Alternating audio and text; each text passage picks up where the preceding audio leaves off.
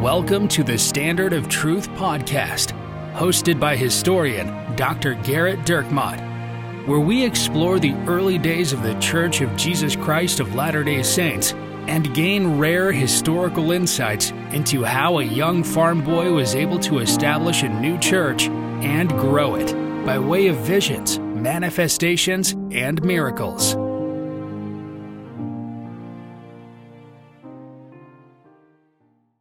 Hi, welcome to another episode of the Standard of Truth podcast. I'm your host, Dr. Gerrit Dirkmaat, and I'm joined by my friend, Professor Richard Leduc. Hello, Gerrit. In this week's podcast, we're going to start with uh, Postmaster General Ebenezer Hazard's mailbag. what? Postmaster General Ebenezer Howard? Hazard. Hazard. Hazard. Okay, that's why I was laughing. I thought I thought you'd say No, no, no, no, no. Ebenezer Howard would be ridiculous. Okay, go ahead. What's in our mailbag? All right. Kind sirs, oh, I have listened to each and every podcast, several of them a few times. I'm a great fan. I will say, however, that your continual moaning about the magnificent and wonderful weather we experience in this part of the country has forced me to contact you. You Utah Mormonites are welcome to remain in your high desert with your earth- earthquakes and droughts, two hour commutes, six month gagging inversions, your, your Jack Mormon neighbors, and point of the mountain McMansions. We are busy building Zion in Point this area. mountain mansions. We are busy building Zion in this area and don't need any more Salt Lake City transplants looking to beat the rush and complaining about the lack of Starbucks at Adam-ondi-Ahman. please, excuse me. So please continue producing your excellent series of podcasts, but stay where you are. We'll be sure to have you um, after Michael has finished his meetings, or perhaps uh, you'll be able to Zoom it. With warmest and kindest regards, Blaine. Uh, P.S. For what it's worth, I thought your Missouri accent was spot on. Well, first of all, Blaine, thank you. Thank you. That's very But funny. second of all, they just got rid of Zoom in my my stake, so Yep. I don't even think I'll be able to Zoom. Probably not. Uh, and third of all, you can take that, Ari. Yeah, Ari. We also have a text exchange with a mutual friend of ours, uh, Lisa Garrett. If you wanted to uh, to read that, it was Well- it was in relation to our uh, our Yucatan, um, the uh, archaeological digs that we were on uh, on the uh, cruise ship. Yeah, the the enlightenment that we brought to the world of science by going there. That's right. Um, yeah, she was uh, she was commenting on that uh, podcast, and I responded to her. Richard and I are just happy that we were able to locate Pahoran's mother-in-law's apartment, which is of course subletted. Uh, kind of joking around about that. Uh, to which Richard responded, "With the housing prices in Zarahemla, you bet she would sublet it. Based on my research, she you should know that Richard's a licensed real estate agent as well. Absolutely, Jack yeah. of all trades. Um, based on my research, she would be, have been able to take advantage of the arbitrage between her pre-Amalickiah War rent-controlled apartment and the increased housing prices that came with the influx of refugees from the city of Moroni. She would be able to pocket her limnahs of gold and sumner summer in the city of Gideomna. I'm sorry, I, I want to read that without laughing, and I can't. to which I responded, I think we should do an entire podcast discussing whether or not Gidgiddoni wanted to implement rent controls for the lower income segment of the population. Maybe we could do a revisionist history and just say that Kishkumen was just trying to democratize the electorate while we're at it. And those are the things we, we, we, we, we like to joke about, I guess. That's right. Um, that joke that I that I made, uh, the research on that was three hours. I, and that's not even the Postmaster General one. That's that's right. That did catch me off guard. I, I was not uh, prepared for, for Ebenezer Hazard.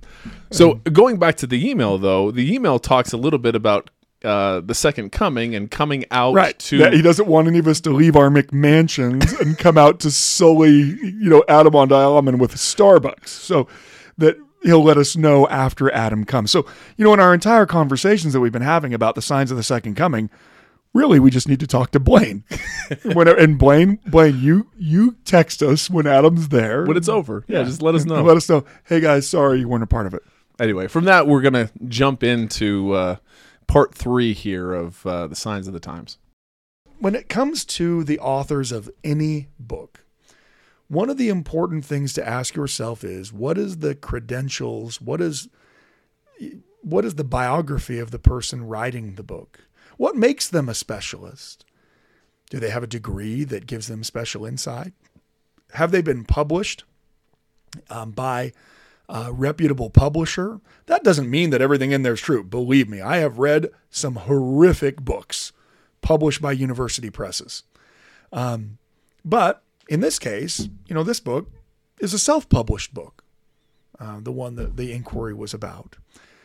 Interestingly, although there are many implications both online and in the book that the second coming is very, very, very soon. In fact, it's so soon that we don't even have time to think about it. The book was first published in 1990. Well, here we are 32 years later, and we still haven't seen the sun turn black as sackcloth, which I believe will happen. This isn't a matter of not believing that the second coming is going to happen. I absolutely believe in the second coming because Joseph Smith prophesied of it.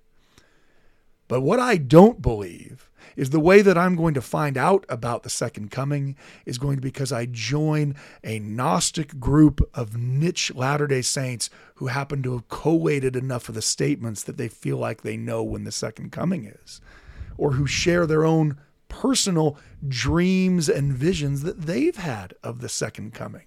That's not how we get revelation. It doesn't come from someone's own personal vision. So, but there, there's a lot of listeners probably listening to this that uh, where the second coming is something that they study a lot, something that they have a lot of passion about, looking for the signs of, of the times. This isn't an attack on, well, this might be this, or this could be this, or, you know, looking at those particular things necessarily, is it? Well, no, I mean, but I also think that none of us are qualified to definitively state what sign of the time is being fulfilled. Oh, certainly. There's only one person who's qualified to do that. So when it when when when you know we read right Matthew 25 right that there'll be wars and rumors of wars and earthquakes in diverse places. Okay. And of course there are wars. There are wars all over the earth. But when I say, and this particular war is proof that the second coming is about to happen, I don't have the authority to say that. Only God does. Do I have the authority when I say, oh, you know, there'll be famines and pestilences and sicknesses to say, aha, COVID 19. That's the sickness that ushers in the second coming. A lot of this comes from not having very much historical awareness either. While we might point to modern diseases, as many end of times theorists do, right? We point to things like, uh, you know, for a little while even SARS was pointed to. Remember, but that never became a big deal in America. But it was it was pointed to. But um, a special point to AIDS, uh, the AIDS uh, epidemic, which was of course horrifically tragic, and even worse that it geographically is just so devastating in Africa, um, where there's where there's less resources to combat this. That the the numbers of the, of the AIDS pandemic are are are horrific. What what are those numbers? It's, yeah, it's it's around um, around 40 million since uh, 1981. Right. So you could easily see how someone might say, "Boy, this this is those diseases." Whether it's one of the diseases of the signs of the times or not, it's horrific. Well, even right? even the, the numbers for COVID. I mean, you're six and a half million, and since you know essentially the beginning of 2020, those numbers are also right. terrible.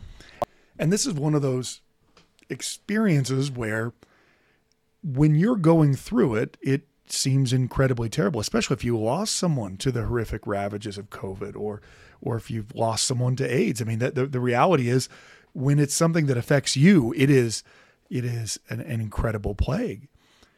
But look at it by comparison of the Spanish flu of 1918 and 1919, where in less of a time period than the COVID pandemic has been, there were 50 million people killed. How many were killed in the recent COVID pandemic? Six and a half million. And of course, people are still dying from it. There were 50 million. There were 10 times almost the number of people killed by the Spanish flu in 1918 and 19 than were killed in the last COVID pandemic in the same time period. And by the way, that was when the population of the United States was half of what it is now. So think about that. The world didn't even have half of the population that it has now, and that many more, the higher percentage then of people that died. Now, what's my point in bringing that up? My point in bringing it up is well, why is COVID the sign? Why is COVID the plague of the last days, but the Spanish flu wasn't? Well, the reality is in 1918 and 1919, a lot of people thought it was the sign of the last days, coming as it was on the heels of World War One. When we talked about postmillennialism, one of the things that kills postmillennialism is World War One, because here these powerful Christian empires that have been conquering up almost the entirety of the world. By the time that World War One begins, the entirety of the African continent outside of Ethiopia is colonized by European powers, except for Liberia.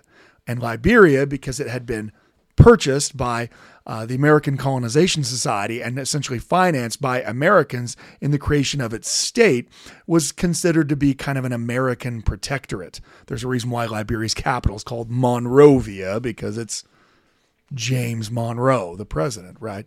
Um, but the rest of Africa is is completely conquered by European countries. And Ethiopia, the only nation not conquered by European countries, not for lack of trying, Italy tried in 1896, they just got slaughtered, um, eh, is, is the only major Christian kingdom in Ethiopia, in Africa. Ethiopia is a Christian kingdom, Coptic Christian kingdom. Well, so you have this world that's just become as Christian as anyone could possibly imagine with these European empires, and then those empires attempted to kill one another and there's 16 million people killed in that conflict. At a population of around 2 billion. There you go. So we have what seven and a half billion yeah, people seven in the world seven point eight somewhere in that right. range. so a population of the world not even a third the size not even a third of the population of where we're at now. And 50 million people die um, you could work the numbers and do the percentages of what percentage of the world population died from COVID and what percentage of the world population died from Spanish flu. My point isn't to say that one disease is worse than the other. My point isn't to say that when you see these things that they aren't growing signs of the times. My point is to say whenever someone says, hey, this disease, hey, this earthquake, hey, this war, this is the one that proves it, they're, it's all conjecture. It's just them thinking that it is. And sadly and unfortunately, they often tend to have political overtones of what they happen to think politically, just so happens to be what their understanding of the current events are. Um, one thing that troubles me, especially, you know, back to your question, Jackson, is whenever anyone begins to present any dream or vision or revelation that they've had in any kind of religious manner publicly, I become very uncomfortable. Now, I don't mean to say that people don't have spiritual experiences all the time. I've had spiritual experiences. I've certainly seen miracles, and I've shared some of those with people. But when you begin to say, I had this revelation, and it applies to the whole church, well, there's a there you are on a dangerous platform there. In 2018, the author of this book posted to their Facebook page. Early one morning, two weeks ago, I was on a business trip and I was sitting and reading and pondering the scriptures and the events of the last days and what was coming. And the following impressions came to my mind. Now, I think I would have been fine had I then just read some impressions. If he'd said, you know, you really got to get your family in order, you know, you got to. But you'll notice the reason why I was incredibly uncomfortable as I began to read the early morning impressions of 725 2018. And it will come to pass, I'm sorry, quote, and it will come to pass that the time given to the people of America to repent will pass and the wicked will gain control of the government again. And they will persecute those who believe in Jesus Christ and will not deny him. And there will be a great inequality in the land, and there will be a division among the people. And those who will not embrace evil will be few, and they will be jailed and murdered, and burdens will be laid upon the backs of and many stripes. And some will flee to the mountains, for they will follow the prophet of God. And those who will not flee will have a day set aside by the wicked to be rounded up and jailed to be murdered and some will be murdered. And the cries of the people of God will rise up to his ears and plead to him in the day and the night for relief. And because the people of America have knowingly rejected the God of the land, who is Jesus Christ, and have set aside the laws that God established, and sought for evil and sorceries and witchcrafts, and have set before themselves graven images and commit many whoredoms, insomuch that they exceed the people of Sodom and Gomorrah, and murder the innocent and have been lifted up in the pride of their hearts and have persecuted and murdered the humble followers of God, the enemies of America will be allowed to come in upon the wicked inhabitants of America, and the prophecies concerning the cleansing of the wicked from off the promised land and the other Gentile nations will begin to be fulfilled in earnest. There will be contentions and plagues and storms and droughts and earthquakes, and the remnants of Jacob will be seen as a lion among the flocks of sheep, and they will destroy without mercy. There will be mobbings and roving armies. There will be none who will be safe upon the land except those who are guided and protected by the Spirit of God. And more will flee to the safety of the Rocky Mountains. And they will find food and safety there, for there will come a great famine upon the land, a famine of bread and water. And the wicked will be swept off from the face of the land in great numbers. And peace will be established in the tops of the mountains and the armies of God will be sent forth to build the city of God, yea, even Zion, the new Jerusalem. And the power of God will be with them, and it will be greatly manifested before them. And none shall stand before them, for all who fight against Zion will be destroyed. And the army of Satan will be destroyed by the power of God, as Pharaoh's army of old. And the remainder of Satan's army will flee and the city of God and his Christ will be established, a city of light upon a hill for all the world to see. And it will be in the center of the promised land. And Christ will come down and succor his people and heal their stripes. And the word will go forth Go ye out of Babylon, gather ye out from among the nations, from the four winds, from one end of heaven to the other. Go ye forth unto the land of Zion, that the borders of my people may be enlarged, that her stakes may be strengthened, and that Zion may go forth unto the regions round about. Yea, the cry will go forth among all people Awake and arise, and go forth to meet the bridegroom. Behold, and lo, the bridegroom cometh. Go you out to meet him. Prepare yourselves for the great day of the Lord. And the Lord will come to his temple, for it will be built, and it will be glorious and it will be a light unto all the world. And the righteous will flee to it, and its gates will be open day and night, and they will come singing the songs of Zion. And all the world will be at war, but those of Zion will have peace. And the armies of the wicked will come out against the city of God, but God will fight the battles of Zion, and they shall be as a wisp of smoke, and shall not stand. And the armies of Satan will be gathered to Jerusalem, to the valley of Megiddo, and they will fight against the two witnesses of Christ who will withstand their blows for a time and times. But for a witness, they will lay down their lives, and the kingdom of Satan will rejoice, and Satan will sit upon the throne, but for a moment. And then after three days, the life will return to the two witnesses, and they will rise up, and the world will wonder, and Satan will tremble. And the world will be cleansed by earthquake, plague, and fire, and the sign of the Son of God will be in the heavens, and there will be a day and a night and a day given. And then he comes with the host of heaven, and the wicked will tremble and the flee before the wrath of God. And the first shall be the last to receive the salvation of God. And then his glory will be full upon the earth. And the righteous who serve God and his Christ day and night, who've kept the commandments of God, who did not deny him, will rise up. And those who've been redeemed will be saved. And the fury of the glory of God will break forth upon the earth. And all uncleanliness will be destroyed from off the face of the earth. And the city of Enoch will return. And the righteous will fall upon each other's necks and weep for joy. And they will be of one heart and one mind. And the earth will be as it was in the days of Adam, and there shall be one land, there shall be a new heaven, and there will be no night, for the glory of God will be upon the earth sevenfold. And the Son of God will be the light of the world, and every knee will bow, and every tongue confess that Jesus is the Christ. And the Spirit of God will encircle the earth, and the Lamb shall be at peace with the lion, and the lion shall eat straw as the fox. And the great work of the millennium will begin to forge anew the chain that had been broken, and Zion will grow to reach the heavens. Sorry, that was a bit lengthy, but that was all one post. But I mean, there there are many aspects to that where they're pulling from scripture.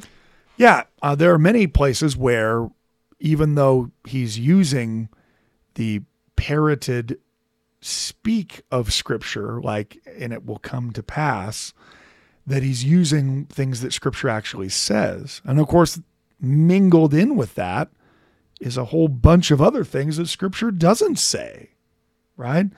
And it will come to pass the time given to the people to America to repent will pass, and the wicked will gain control of the government again. Again, I'm I'm not entirely sure where that is in the scriptures.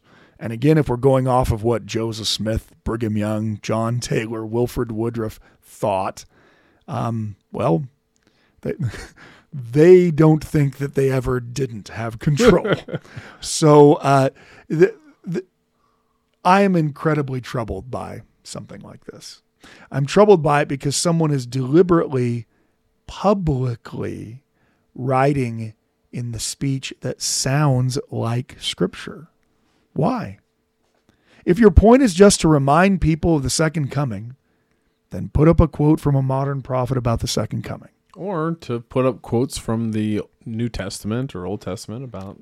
Even then, regardless, why is it why is why are you putting it up? Now, that doesn't mean we can't contemplate on things. I contemplate on all kinds of things.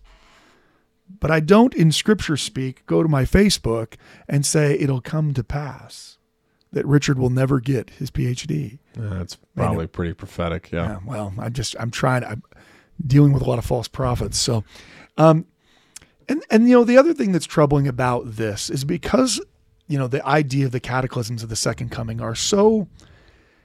There's something that we all believe is happening, and they also help us make sense of a world that seems increasingly wicked.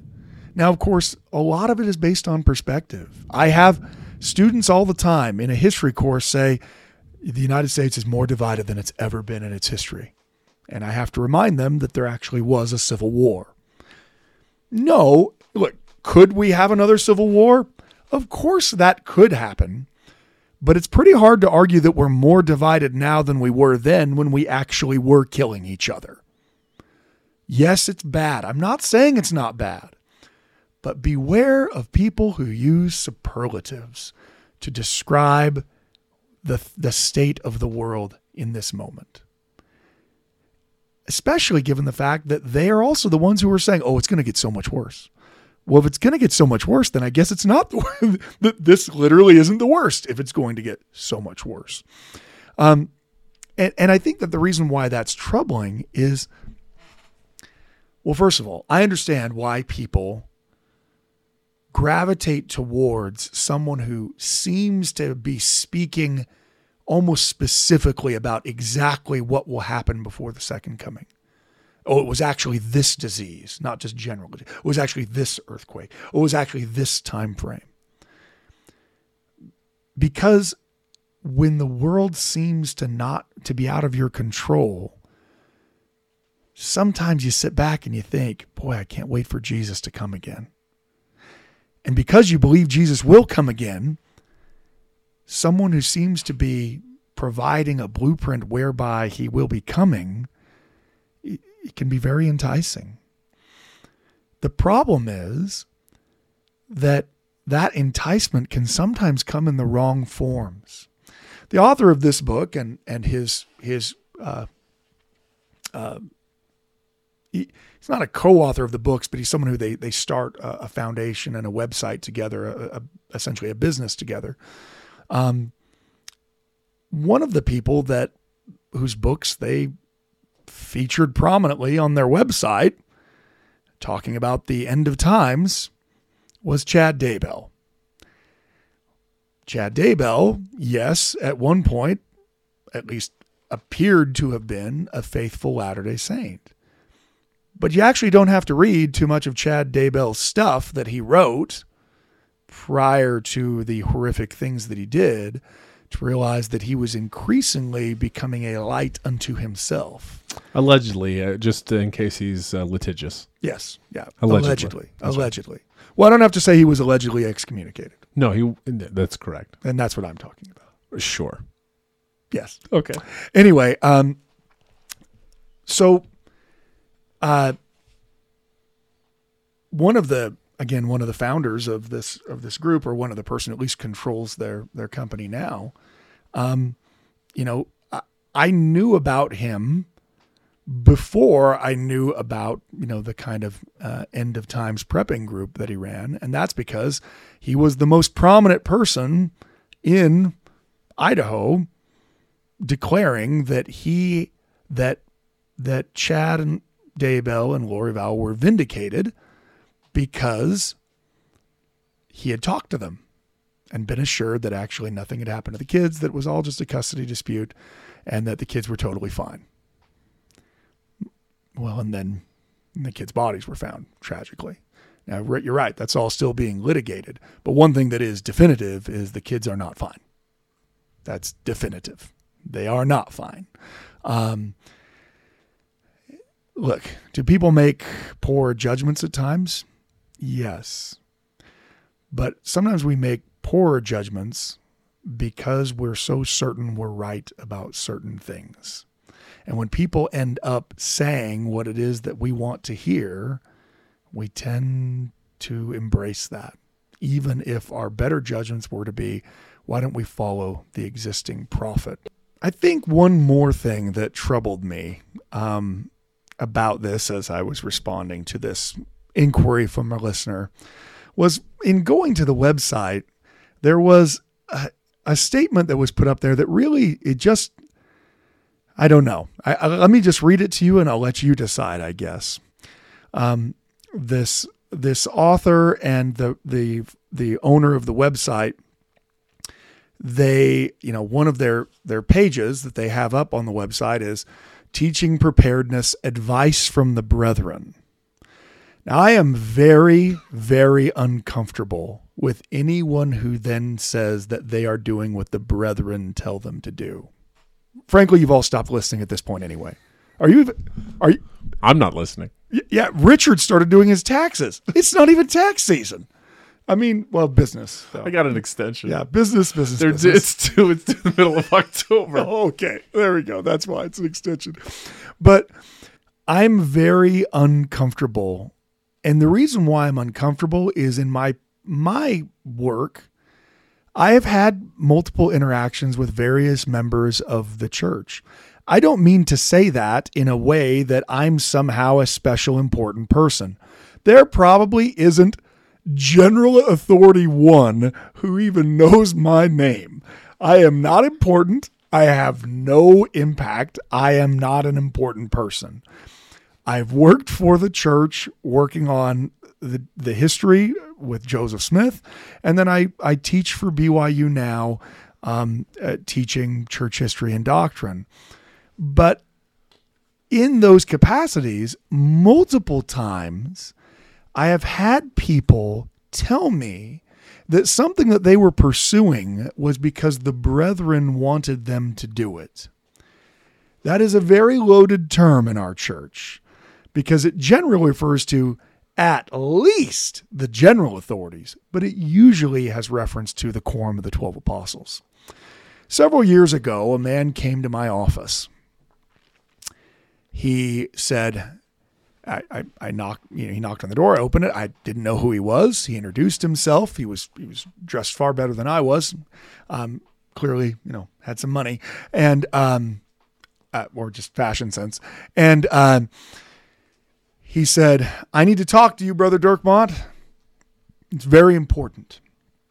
I said, Oh, okay. Like, hopefully this guy's not like a church lawyer. And I maybe, okay, I'll stop teaching about plural marriage in my classes. That's the reason why I can't put it on the podcast. Um, And uh, he says, I am here. It's very important. This is what he says. It's very important you understand that I'm here because I've been sent directly by a member of the Quorum of the Twelve. Well, now I'm like, uh, I, why did I write that article on the Journal of Discourses? You know, I mean, I'm not entirely sure, you know, why they're there, but I'm certainly I'm paying attention. He goes on to say, the brethren have tasked me with talking to scholars like you to get them to help sort out this question about um, Oliver Cowdery's letter seven that he wrote. Uh, that's published in the church history. And the reason why that matters is because Cowdery in that letter makes reference to the Battle of the Hill Cumorah taking place on Hill Cumorah for people who believe that the Book of Mormon took place only in North America and not wide ranging, uh, that that um, that, that, that that they take that as their primary evidence. But this is very different because this person is saying that an apostle specifically told him to come talk to me to tell me to write an article about it, proving that, in fact, letter seven is uncanonized scripture and that anything that Oliver Cowdery said in that, even though he got the first vision wrong, that uh, that anything he said in it is absolute truth, and there's nothing there there that that that proves where the Book of Mormon took place. I was, you know, struck by this. First of all, I don't know why he's talking to me. Um, and after I had the conversation, we talked for a while, in, in which I told him, I said, you know, look, I could I can write an article on this, but I can only write it the way a historian writes it. So I, you know, you can go back and talk to whoever wants, whoever sent you to come talk to me, and say, you know, I'm willing to do it. I'm I'm not willing to already decide what my conclusion is and then and then write it. I'm not willing to do that because that's not, no, I'm not doing history anymore. And it was troubling to me. Like I said, I mean, he mentioned the apostles and the apostle that sent him probably a dozen times in the conversation and with great gravity and great force. So I, you know, happened to have a, a colleague who, um, was very well acquainted with members of the the quorum of the 12 and so i went and i talked to him and i said hey i just had this experience. What am i supposed to do about it? My colleague was like i'll look into it. I'll check. He comes back to me and he says uh, there was no apostle that sent him down to talk to you. He said as far as we can tell this person had a passing conversation with an apostle where he tried to convince the apostle of the truth of where the Hill Cumorah gold plates were. And the apostle's response was, Well, you should probably talk to some of the church historians about that.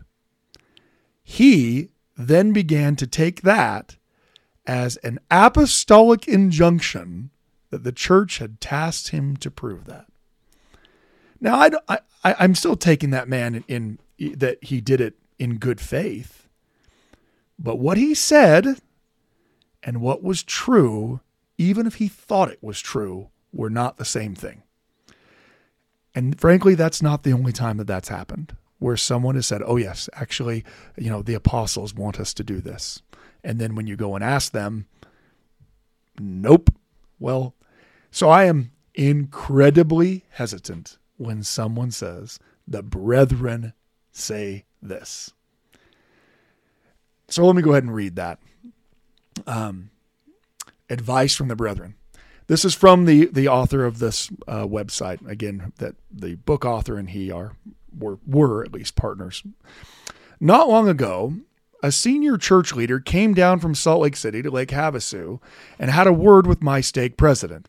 Okay, already alarm bells are going off in my head, right? As a, as a reader, okay? Senior church leaders don't ever go talk to anyone's stake president unless there's a real problem. Uh, we could probably bring in a litany of stake presidency members, and they would let you know that senior church leaders don't just pop in to say, Hey, how's it going? So back to it. Came to have a word with my stake president, who then called me into his office for a special meeting to discuss the activities of this author and myself in getting people prepared. As many of you may remember, a while back, the author and I were holding preparedness seminars to help people better understand and prepare for the events of the last days. About six months prior to this meeting, we had made the decision to discontinue the seminars according to the guidance of the Spirit. So, Well, that's good. There you go. well, if that's Sure. if that's true, sure. Yeah. I, I don't know that. Uh, They're maintaining that, so that's at least what they say. You could probably figure out if you found out when that was and when the last seminar was, but whatever. Um, So cynical. very cynical. During his visit, and the reason why I'm cynical, you'll see as we read further. During his visit, it was conveyed that it was the opinion of the leadership of the church. Now, again, why am I so uncomfortable? Because whenever someone says, this is what the prophets think, and that person isn't the prophets, I've got a problem with that. If you're receiving some kind of personal counsel, then guess what? It's personal. So I'm not okay with this is the opinion of the leadership of the church. I- You might very well believe that. But the readers of your website deserve to know that when the church has a statement to say about something, it doesn't come from your website. And that is not found here, is it? Um, it was conveyed that it was the opinion of the leadership of the church that the seminars that the author and I had been presenting were violating the free agency of the LDS people coming to them.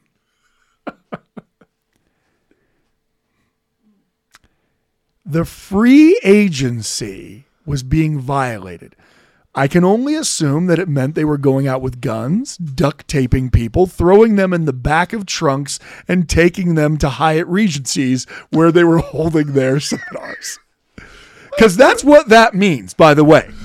That the only way the free agency is being violated is if people are being kidnapped and forced to go to the seminars. That's the only way they'd go to a Hyatt Regency. He's such a Marriott snob. I am a Marriott snob. I love Marriott. Yeah, he loves Marriott so much, and it's like, well, we could stay at the Four Seasons. Well, there's a there's a courtyard that's right. Hopefully next next week the uh, the mailbag will be sponsored by Marriott. I don't anticipate. I don't think he was ever Postmaster General yet. Um, at any rate, um, back to uh, this. I, like I said, this is on its face preposterous. Unless the next paragraph is going to say, we were locking people in the room and using hypnosis to force them to believe what we were telling them about the end times, then no one's free agency is being violated, literally by the definition of it. Well, he's about to explain. Well, let's let's find out. What's the explanation? The concern was simple. The author had apparently been doing such a good job of laying out all of the relevant scripture quotes, prophecies, statements, and current events surrounding the last days that it would be all but impossible for someone to walk away from the body of the seminar and not know the truthfulness of it. Thus, by presenting them with and placing so much truth upon them, we were violating their free agency by not allowing them to disown, disagree, or even leave with a reasonable doubt. I can only say, if that were the case to the esteemed author, well, why aren't you using your time, talents, and possessions to similarly convince literally every person you've ever met in your life that the Book of Mormon is true? Just lay it out for them. They won't even have agency anymore. So some unsuspecting person in the greater Lake Havasu area comes to a conference to get a discount at a Hyatt Regency. to get to get a discount on a wheat grinder and leaves a son of perdition. well, because they they didn't have the ability. That's what I'm to- saying. They, they lost they their agency. 100%. Literally, the only time I've ever seen anyone use the argument that they were so good at arguing that they were taking away other people's agency.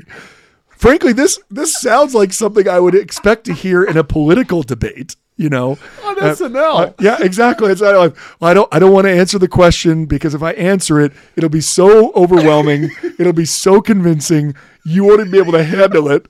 And so I've decided that I can't say it anymore. No, no, we really want the answer. You think you want the answer, but you don't want it because once I tell you the reasons why, you will not be able to disagree. I I have I have personally never read any more ridiculous statement from someone claiming to have persuasive powers. I can say for a record right now, I haven't been able to take away anyone's agency. And like Satan, I've been trying since we started this podcast. I keep trying to lay things out to the point where no one can disagree. And the reality is they they just still disagree. Anyway, let me go back to the statement Yeah, let's get back to the statement. we were, the author, in effect, forcing accountability upon them and thus making them more fully accountable for that additional knowledge than they uh, would otherwise be ready for. And then there's a quote from scripture For they cannot bear meat now, but milk they must receive, wherefore they must not know these things, lest they perish. A quote from Doctrine and Covenants, section 19, which I believe, even though this person is quoting it, were I having a conversation with them right now, they could not tell me the context in which that revelation was received. But there they are telling people what it means. See part one for proof texting. Exactly. I was also counseled that the manner of our presentation was not how the brethren would prefer this information to be conveyed to the LDS members. They would, from this time forward, prefer to be responsible for the dissemination of that material in open public settings themselves. In other words, they were chastised for speaking things that they shouldn't speak. It, I, I don't buy for a second that a general authority from the church came down to talk to this person and told them what you're doing you can't do anymore because it's so effective people have all lost their Well, so, agency so they don't actually even say general authority. They say senior official, right? They, they go actually out of their way at the beginning to not say it's a, senior, church, leader, not a general but authority. a leader is But that could be anything. A general authority actually has yeah There's a true. definition. it's true well I, since they use the term the brethren of the church and the leadership of the church Well, I, I know Yeah. I know what they're they're trying to do here, but they, they didn't say. in either case, look, do I believe that someone uh, in church authority told them to stop holding their seminars? Yep. Do I think that they told them to stop holding their seminars because they were so overwhelmingly convincing that they were robbing the agency of the people who heard them? No. Now, I do think that there is truth to the fact that I was counseled that the manner of our presentation was not the brethren prefer this information be conveyed. That's because it's what they were counseled was the brethren are the ones who prepare the church for the second coming of Jesus. We have the scriptures, we have the statements of the prophets. I'm not saying you can't research and write in those things, but that is not what's going on. We just read an entire Facebook post where essentially scripture is being created, declaring what is going on. And I think that's where, you know, the Rubicon got crossed. What's particularly interesting about the counsel provided by this good brother is that these books and this website were excluded from the guidance. Apparently, members were willing to seek out who are willing to seek out this information by reading forum posts or studying books are, are viewed from a different perspective than those who simply sit and listen.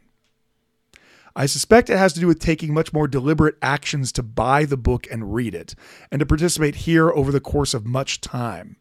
Perhaps this is a central component, however, this is just speculation on my part. Yeah, it's a pretty good speculation since the entirety of early missionary work is based upon preaching to people and we're saying that that doesn't have the same you know th- those people don't count but someone who seeks out you know a subscription to the website, well, they're different because they, they obviously are more invested, is the reason why.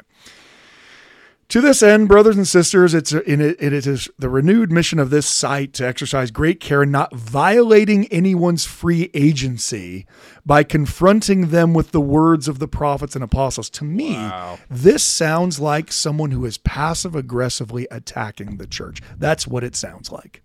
Oh, yeah, I don't want to violate anyone's free agency by quoting the prophets. Yeah, because that's what the church said. The church said, don't quote prophets anymore. Maybe they said that you aren't doing it very carefully. Well, that's if this. That's if first of all that this meeting happened in the first place, and that.